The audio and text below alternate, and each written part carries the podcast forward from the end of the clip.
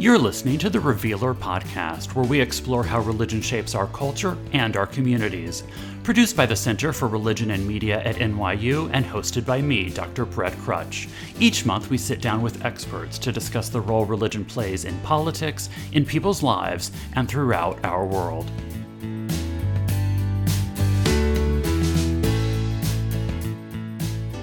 In today's show, we're discussing white evangelicals and their anxieties about their place in American society. Why do so many white evangelicals, despite holding tremendous political power, feel threatened? How do their anxieties shape their political involvement? How do evangelicals recruit new people to join their churches when they know that many younger Americans see them as potentially incompatible with today's culture?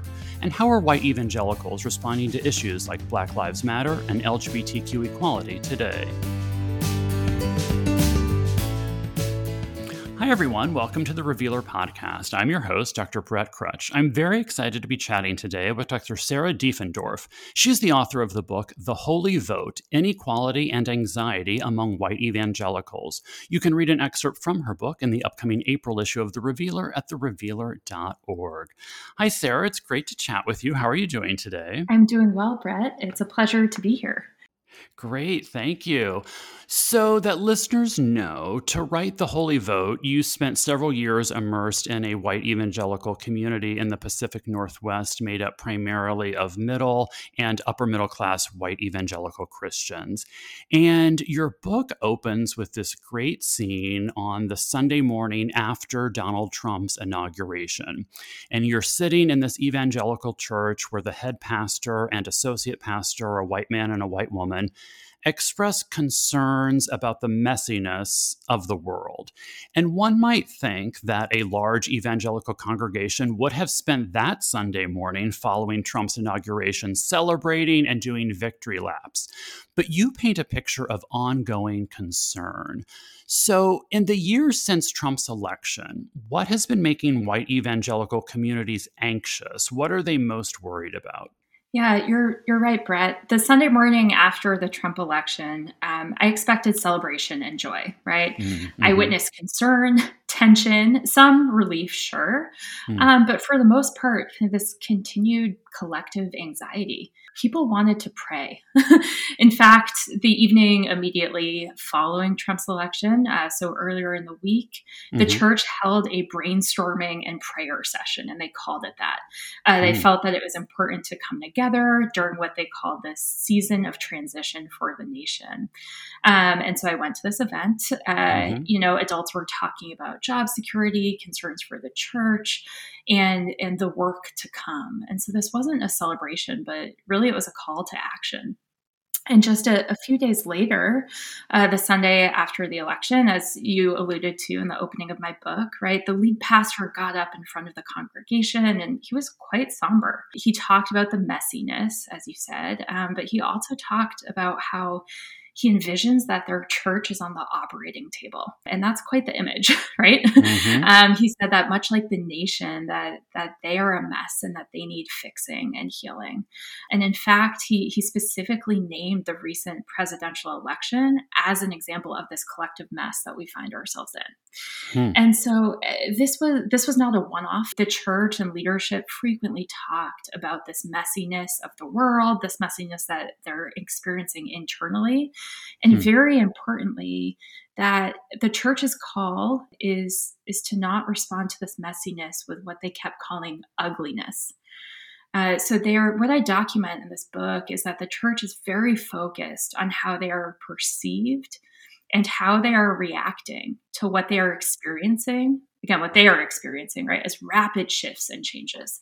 So things that feel like threats to them to get to your question right? Feminism gender equality the Black Lives Matter movement, the Me Too movement, right? The legalization of same sex marriage in 2015. And so religious affiliation is declining, right? We know that the church wants people and they want young people in the door, uh, and they are working to figure out how to make that happen. But this story is not just as simple as a concern over kind of religious or group decline. Instead, I open this book with this story about this messiness, this um, idea about the operating table, because it highlights two bigger stories that I tell in this book. One is that some conservative white evangelicals were not thrilled with Trump. Uh, that doesn't mean they didn't vote for him. The point they, I make is that they found someone who can kind of do this quote unquote ugly work for them that they don't want to do. Um, but but two, that Trump and you know the Tea Party movement that preceded him, the massive conservative fights we've seen in the wake of Trump. These are all part of a bigger uh, kind of white evangelical fight and movement about concerns related to loss of political power and a loss of this kind of great cultural influence that they've enjoyed for many decades. And this political and cultural power has meant that they can fight to protect the interests of white Christians. And really, here we mean most often white Christian men and they feel that these fights are not only about them, right, but fights for the soul of the nation. Uh, Gerardo Martí, who's a sociologist of religion, he has this great line that the lived experiences of white Christian men and women are often synonymous with what is understood to be American, right? Hmm. And, and, this group, like many other kind of evangelical groups across the US, they don't want to lose that status, uh, whether per- perceived or real and and I think that's something we've really overlooked um, in some of these communities, like the one I document in my book. Right, as you said, I was in the Pacific Northwest. I was uh, just outside of one of the most a-religious uh, cities mm-hmm. in the nation. Mm-hmm. Mm-hmm. Uh, these aren't where folks are out on the streets holding a Trump or you know MAGA sign on the corner, right? But they are still working for and fighting to hold on to a power and cultural status in kind of similar but quieter ways. And I think that's something we really need to continue to pay close attention to. Yes, definitely. So I want to build on something you said and that you mentioned in the book, and that's this idea about external threats that white evangelicals are facing. And you mentioned a few just now that these threats feminism, LGBTQ equality, racial justice. I guess my question is why do white evangelicals experience those things as threats? In other words, why not take the attitude that something is fine for others, but it isn't how I'm going to live? Why feel threatened? What is their fear of what could happen? That's a great question. Religious groups, or any social group really, uh, provide members of those groups with a sense of identity, right? A sense of meaning, a set of morals to understand themselves and the world around them. Um, and so, an easy way of teaching these identities and beliefs and values to a group of people is to show that group of people who they are not. Religious groups and white evangelicals in particular I think, can gain strength and a sense of meaning by engaging in kind of social conflicts with other groups. And so these groups can be real or they can be imagined, right? That actually mm-hmm. doesn't matter. What mm-hmm. does matter is that talking about the world in terms of these threats, things that people are up against, can be very effective at building a sense of internal solidarity for a group. It can really help a group thrive. And so part of this understanding and use of the language of threats is a reflection of the history of the white evangelical movement in the United States and its origins, which would be 10 podcasts. Part of it, I think, is really just what it means to be part of a social group. And and for white evangelicals, I think this also goes back to a, a kind of specific point about their own sense of identity, is that it's also about what it means to be American for them. And and hmm. so they want to retain kind of both the authority and the privileges that have always come hand in hand with being members of a dominant group in the US. And here I mean dominant in terms of racial privileges, class privileges, and political power, right? And they don't want to lose that. And importantly, eh, what I'm trying to do with this book, and as I trace throughout the book, is um, that white evangelical understandings of the family, of gender divisions within the family, of understandings of race and evangelical theology, of marriage. These things mm-hmm. are all so deeply intertwined. Mm. They cannot afford to say, sure, like that's fine for others to fight for trans rights, right? They can't do that because one of these threats in their mind is connected and intertwined with all of the others. So if they sit back, their entire project risks unraveling. Interesting. So that's the fear. To support one, it like pulls the thread that unravels everything. Perhaps. Interesting. So, for many people, in fact, maybe even for many listeners of the Revealer podcast, they see white evangelical Christians as their main enemy and main foe in preventing fuller equality for women, LGBTQ people, and people of color. So, I'm curious to what extent do the white evangelicals that you've spent time with have a sense that millions of Americans see them as the problem? And what do they make of that? right. Uh, this is right. A great question. Um, you know, I spent over two years, closer to three years, with people who talk very adamantly and and really at times truly obsessed over who was not in the church with them, and importantly, uh, kind of how to fight uh, against the moral wrongdoings of a society, right? That in their mind contribute to religious decline. How to work with groups of people they feel threatened by in order to better understand them. And I think most interestingly, how to change their messaging as a church to ultimately kind of get individuals in. And the white evangelicals I, I studied never see themselves as the problem in the sense of how you and I would talk about the problem, right? Of acknowledging their behaviors and beliefs in ways that might lead to understandings of how they contribute to inequalities and promote hateful rhetoric and ideas, right? Instead, they actually see some of their kind of current messaging around social issues and perhaps some of their current practices as the problem. And I'll give you an example hmm. here the lead pastor of the church that I studied talked quite a bit about same sex marriage. Um, and during one sermon that was part of a much larger uh, series on sex, he described these seismic shifts culturally when it comes to LGBTQ issues. Mm-hmm. And, and he said, he told the congregation on a Sunday morning, you know, he said that culture has placed those with non affirming views on notice. He said, if you have a non affirming view of gay marriage, you are now an extremist culturally.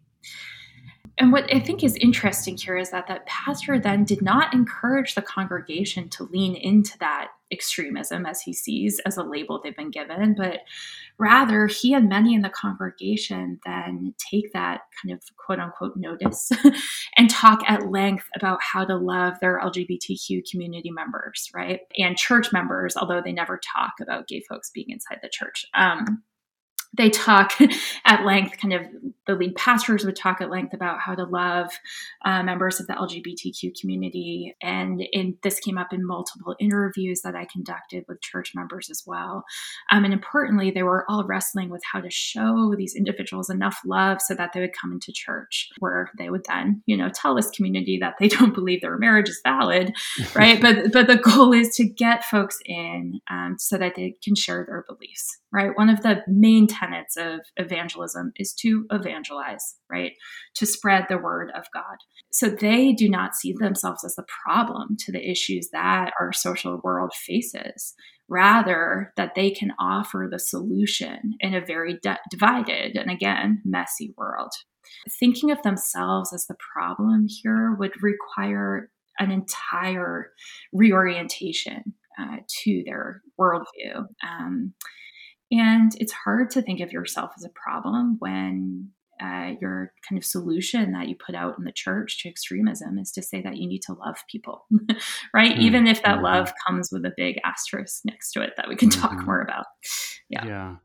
I'm wondering then if you can talk a bit about how white, predominantly white evangelical churches are recruiting people in these years of much polarization? How are they dealing? If you know they have some awareness that they have an image issue, they may not see themselves as a problem.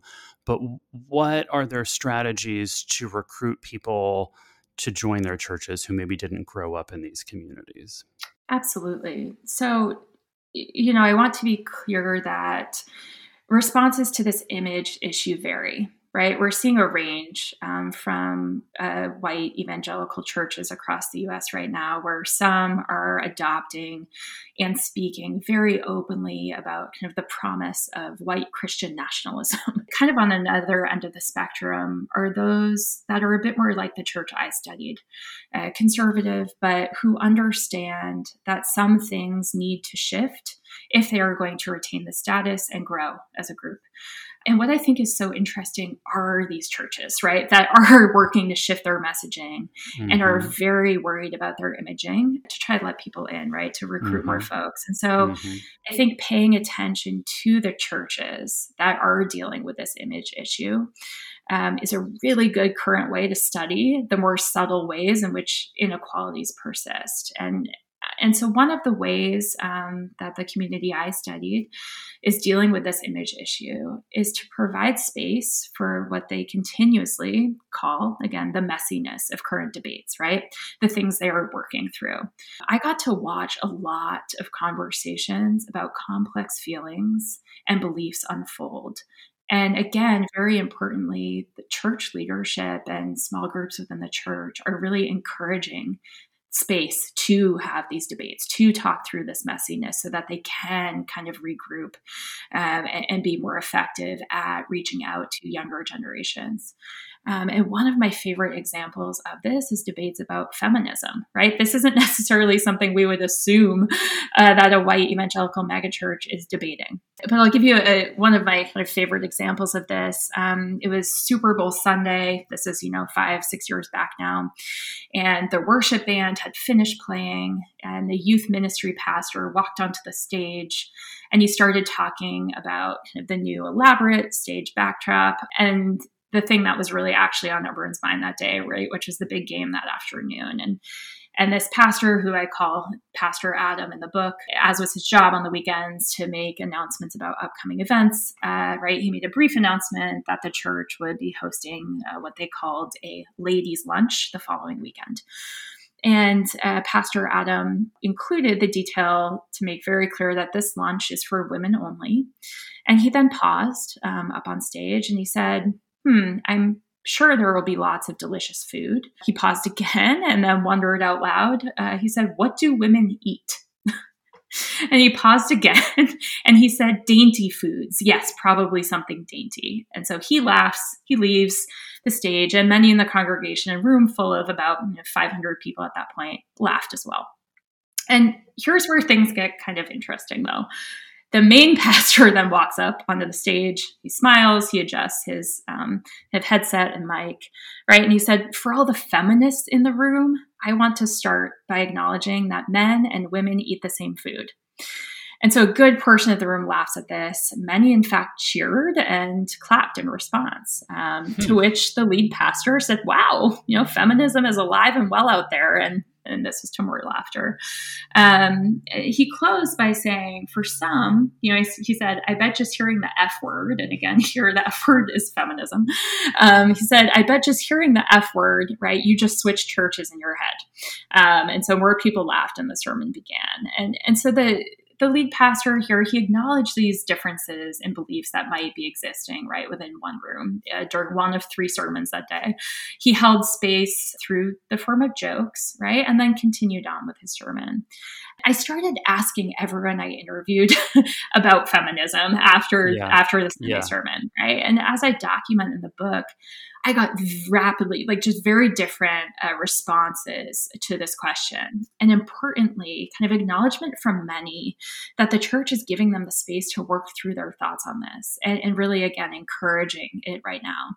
However, right, they do also give guidance on it, mm-hmm. right? They're allowing mm-hmm. for that space, but they are coming down with very clear beliefs related to them. Again, to kind of deal with the image issue is to engage in this messy work. Um, and, and that's what this church was doing.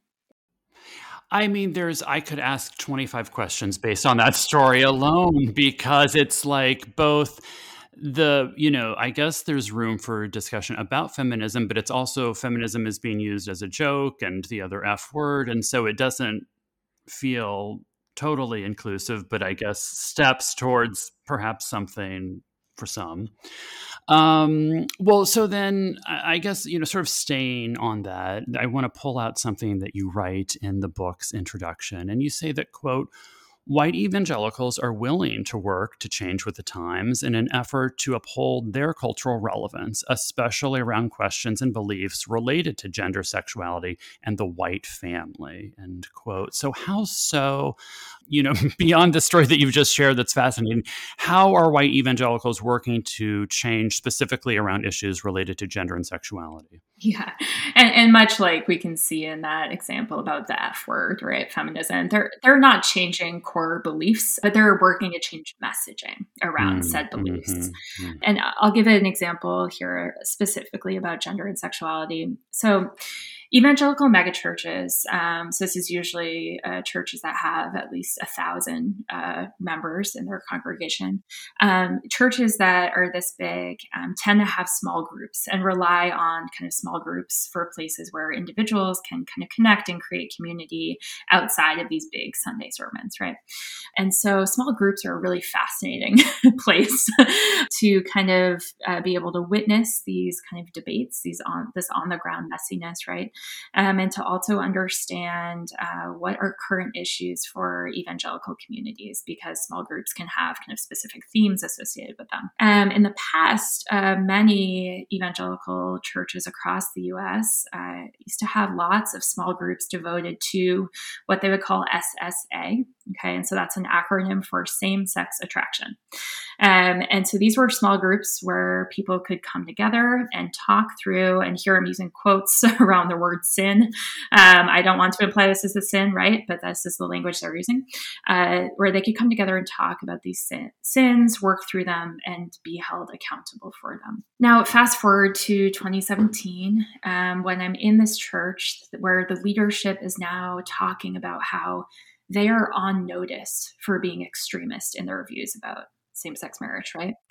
And couple that with it being a church that wants to work on its image and get people to come sit with them on a Sunday morning, mm-hmm, right? Mm-hmm. So, what I saw um, kind of during my time there was a major pivot to small groups focused on marriage. So, there were no groups uh, focused on same sex attraction during my time there. They all disappeared. Um, instead, we saw the shift to small groups focused on marriage. And here I mean heterosexual marriage.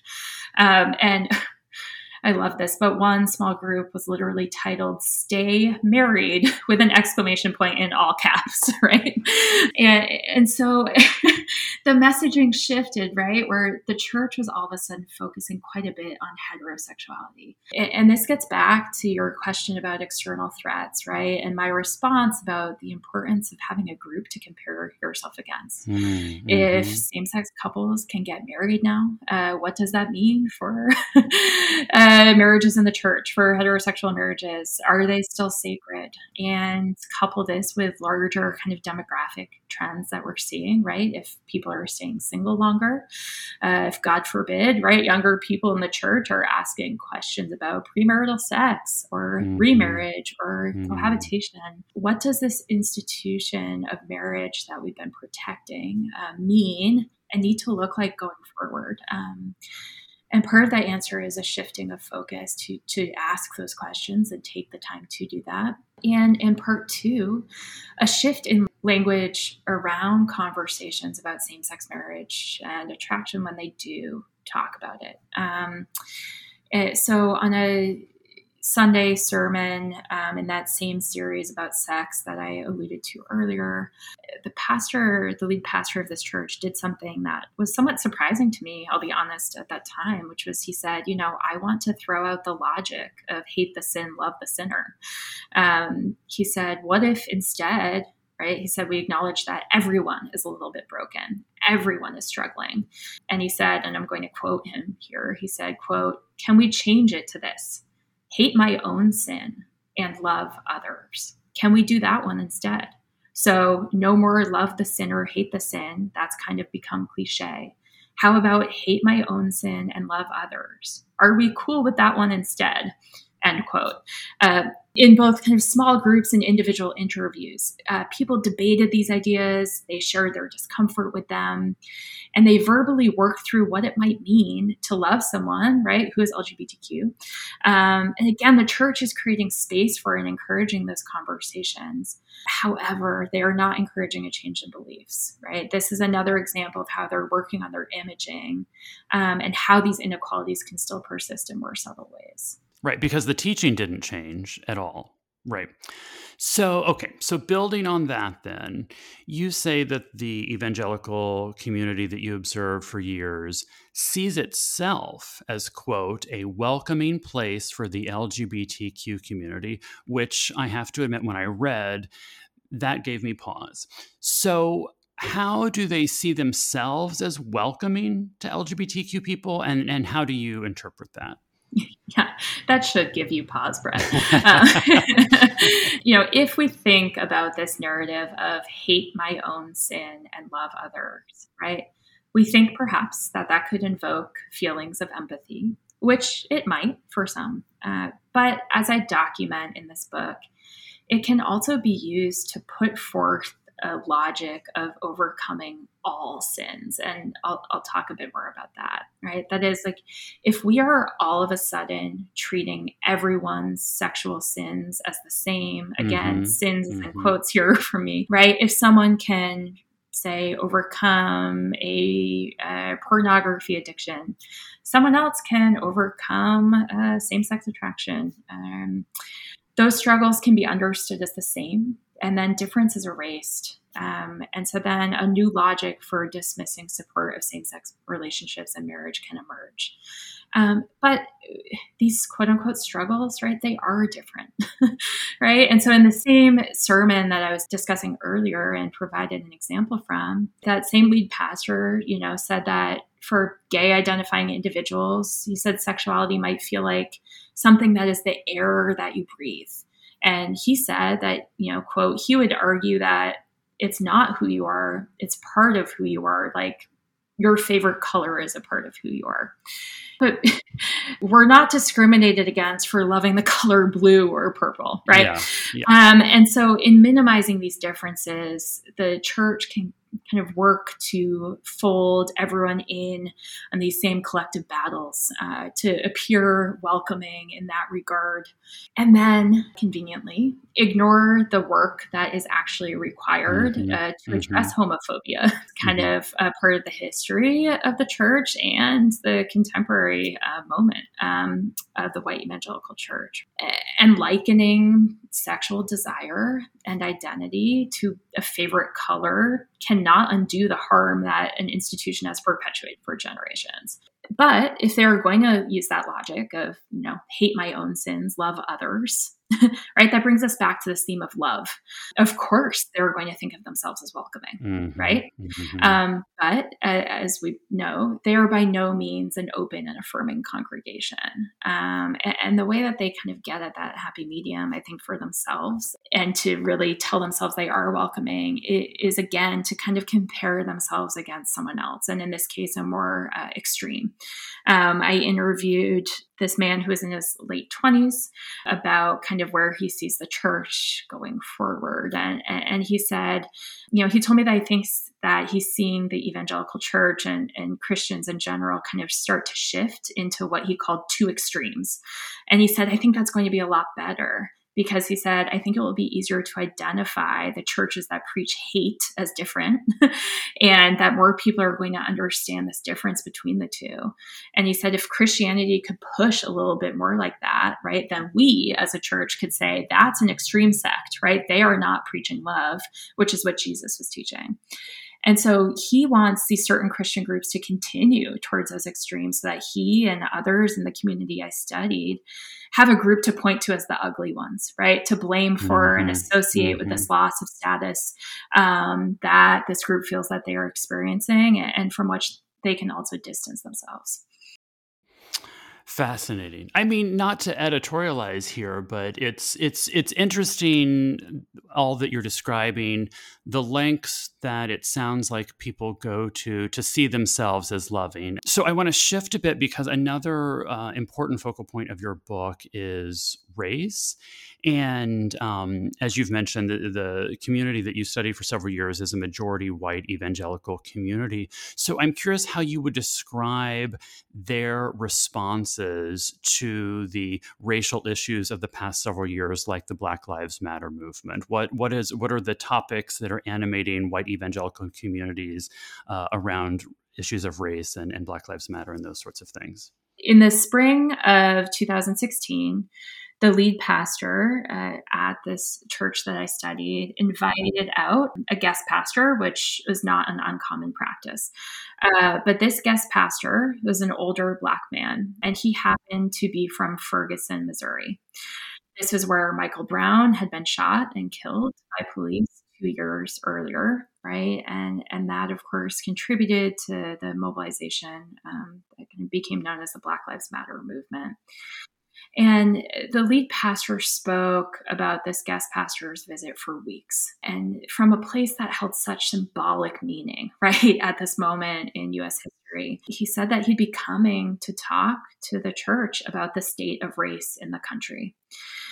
And uh, so I was, you know, really um, fascinated in what was to come. And the Sunday morning of this visit, this guest pastor got up and gave a brief introduction, was joking around with the audience. Um, and, and, at one point, he said, This isn't PC, right? Politically correct. Um, but I'm going to say it. To which a white woman in the front row said very loudly, she responded, she said, say it, right? And this was behavior I never witnessed in other sermons, right? This this hmm. response was not a, a, way in which the audience usually engaged with okay. church leadership. Um, and so the guest pastor smiled and he said, I'm going to use a Mississippiism. He said, I ain't interested in Black Lives Matter. I'm interested in All Lives Matter. The devil sold us a lie. And at this point, Brett, the congregation rose to a standing ovation. And that was the only instance in over two years that I ever saw that occur. And there's some complicated things happening here, right, that reflect larger themes I discuss in the book uh, related to all these quote unquote threats that the church is taking on. Um, and I, I just want to kind of talk about a few of them. So, you know, one, the congregation in really church leadership invited a black man from Ferguson, Missouri to speak with them. They can then say that they are doing the work, right? They are mm-hmm. having conversations about race. Um, and back to your earlier question, that they are therefore not the problem in this messy and divided world that we find ourselves in. And second, this sermon and many subsequent conversations to come align with church messaging around race and solutions to racial inequality that lie in love, uh, that people need to love each other, and then that things will be okay. Politics and political divides and racial divides are not the answer, love is. And this combination that this congregation sees themselves as loving, and that love is the solution to uh, in social inequalities, and that a black man got on a plane from Ferguson, Missouri, and told them that they aren't racist, right? Mm-hmm. That combination is a really powerful cocktail. So, thank you. That's very helpful. So I do want to ask them about something uh, sort of related to current events that isn't exactly in your book, but I imagine that you have some thoughts, and I'm curious to hear your insights. So, opposition to transgender Americans has really ramped up in the past 12 months, though anti trans legislation has been ongoing for the past several years. And now we're seeing several states target transgender adolescents and their parents. And according to the Pew Research Center, these anti trans laws are widely supported by evangelicals. Can you talk to us a bit about why you think evangelicals are now so fixated on transgender people? So, first, you know, I think it's not just about evangelicals, but about right wing politics and right wing kind of Christian politics. And I say that because I think we've got some grassroots organizing and some large groups backing these pushes outside of churches. This is a much bigger organized fight that sure. we're witnessing right now. However, this fight is tapping into a logic that we can see in churches, um, and even importantly, in the kind of less conservative churches like the ones I studied. Mm-hmm. Um, and that logic is that is something I've alluded to is that these fights they're not just about uh, transgender people or trans kids. Trans folks are currently bearing a brutal weight um, of these political fights, but it's it's not just about them and their lives, um, but instead they've become kind of the latest stand-in in a long string of conservative and evangelical fights at the intersections of gender, yes, but also race, ideas about heterosexuality, the institution of marriage uh, shifts in sexuality and the family. And and I'll give you a, a, brief example to try to highlight what I mean here. Um, you know, earlier I mentioned that I interviewed lots of people about their thoughts on feminism right after the lead pastor mentioned the F word. And many times, right, when I would ask individuals about their thoughts on feminism, they would bring up 20 different other things. Uh, things hmm. like marriage right? Things like the gender division of labor. And that's not a surprising one kind of given the focus of many early feminist fights right? Um, but in a number of cases and again this was in 2017 right uh, trans rights came up. Hmm. and in one interview, an individual was telling me about uh, what he and his wife, who was interviewing at the same time, talked about as kind of the good parts of feminism uh, equal pay and a woman's ability to lead in the church. Uh, but then he quickly said that there was this fine line between those good things and evangelicals being caring and loving and accepting, right? Also good things. But the bad thing, which for him was society becoming what he described as too thin skinned. Uh, and, and, he went on to say that both feminism and social justice movements have contributed to this. And he then had a quick turn, right? Um, it seemed disconnected, but it's very much not. Um, and that's my point it, to trans rights, um, right? He said, Don't get me wrong, I'm accepting of trans rights and using bathrooms, but this whole did you assume my gender thing is too far. And he talked about seeing baristas at Starbucks, right, who had pronouns on their name tags. And he said, you know, that can be helpful for people like him who are trying to learn, but that he gets frustrated when individuals get mad, right, if they're misgendered. And and so I paused him there and I asked him, if that had happened to him right if if he had been in a situation in which he felt like trans folks were getting mad at him for um, mm-hmm, mm-hmm. Uh, misgendering them or incorrectly assuming their gender right and he quickly quickly like waved his hand at me. He's like, no, that's never happened. This is a question that started about feminism. It quickly turned to a conversation about trans rights and a fear and anger over a scenario that he imagined but had never actually experienced. And so, at the great expense of some of the most marginalized in our mm-hmm, society, mm-hmm. right? Fights for trans rights become fights for much bigger beliefs about gender and the family um, that are core a core part of kind of evangelical beliefs that I really try to unpack in this text. Thank you. And I like just hearing that you press on these, you know, statements that are given to see sort of like what, if they're just phantom ideas or if they're based in something. So, for our last question, uh, as someone who has spent much time with studying and thinking about white evangelicals, what do you want more of us to know and to think about when it comes to white evangelicals and their place in American culture and politics, perhaps as we look ahead to the uh, 2024 election? Yeah, I, I think there has been understandably and rightfully, uh, big shifts in the attention that we pay kind of to this voting bloc uh, since Trump was elected, right? That's good, and that is frankly long overdue right? Fast forward a bit, we then endure a horrific pandemic and the gross inequalities that it laid bare. And then in November 2020, 76% of white evangelicals voted for Trump for a second term. these issues are not going away. Um, and, and, when I present this research, right, I've often been asked kind of what a breaking point might look like a moment, a decision, mm-hmm. a fissure between white uh, evangelicalism and conservative politics in the US. Uh, that breaking point isn't happening anytime soon. Um, instead, mm-hmm. you know, I think some of the mechanisms that fuel this continued relationship are shifting. And, and that would be my ask that we pay attention to those, right? I, I conducted this research outside of one of the least religious metropolitan areas in the US right? And then the Pacific Northwest in a region um, full of what many refer to, right, as the coastal elites. And I did so in part because we need to pay more attention to the ways in which conservative politics are fueled in areas presumed to be liberal or even progressive. Right? Mm-hmm. There are there are no kind of uh, bubbles free from inequalities related to class, to gender, to race, to sexuality anything or anyone that suggests otherwise, right, kind of ignores the realities of the reproduction of inequality. And in many cases, furthers what is kind of in many ways a false dichotomy between liberal and conservative regions uh, of the US in the first place.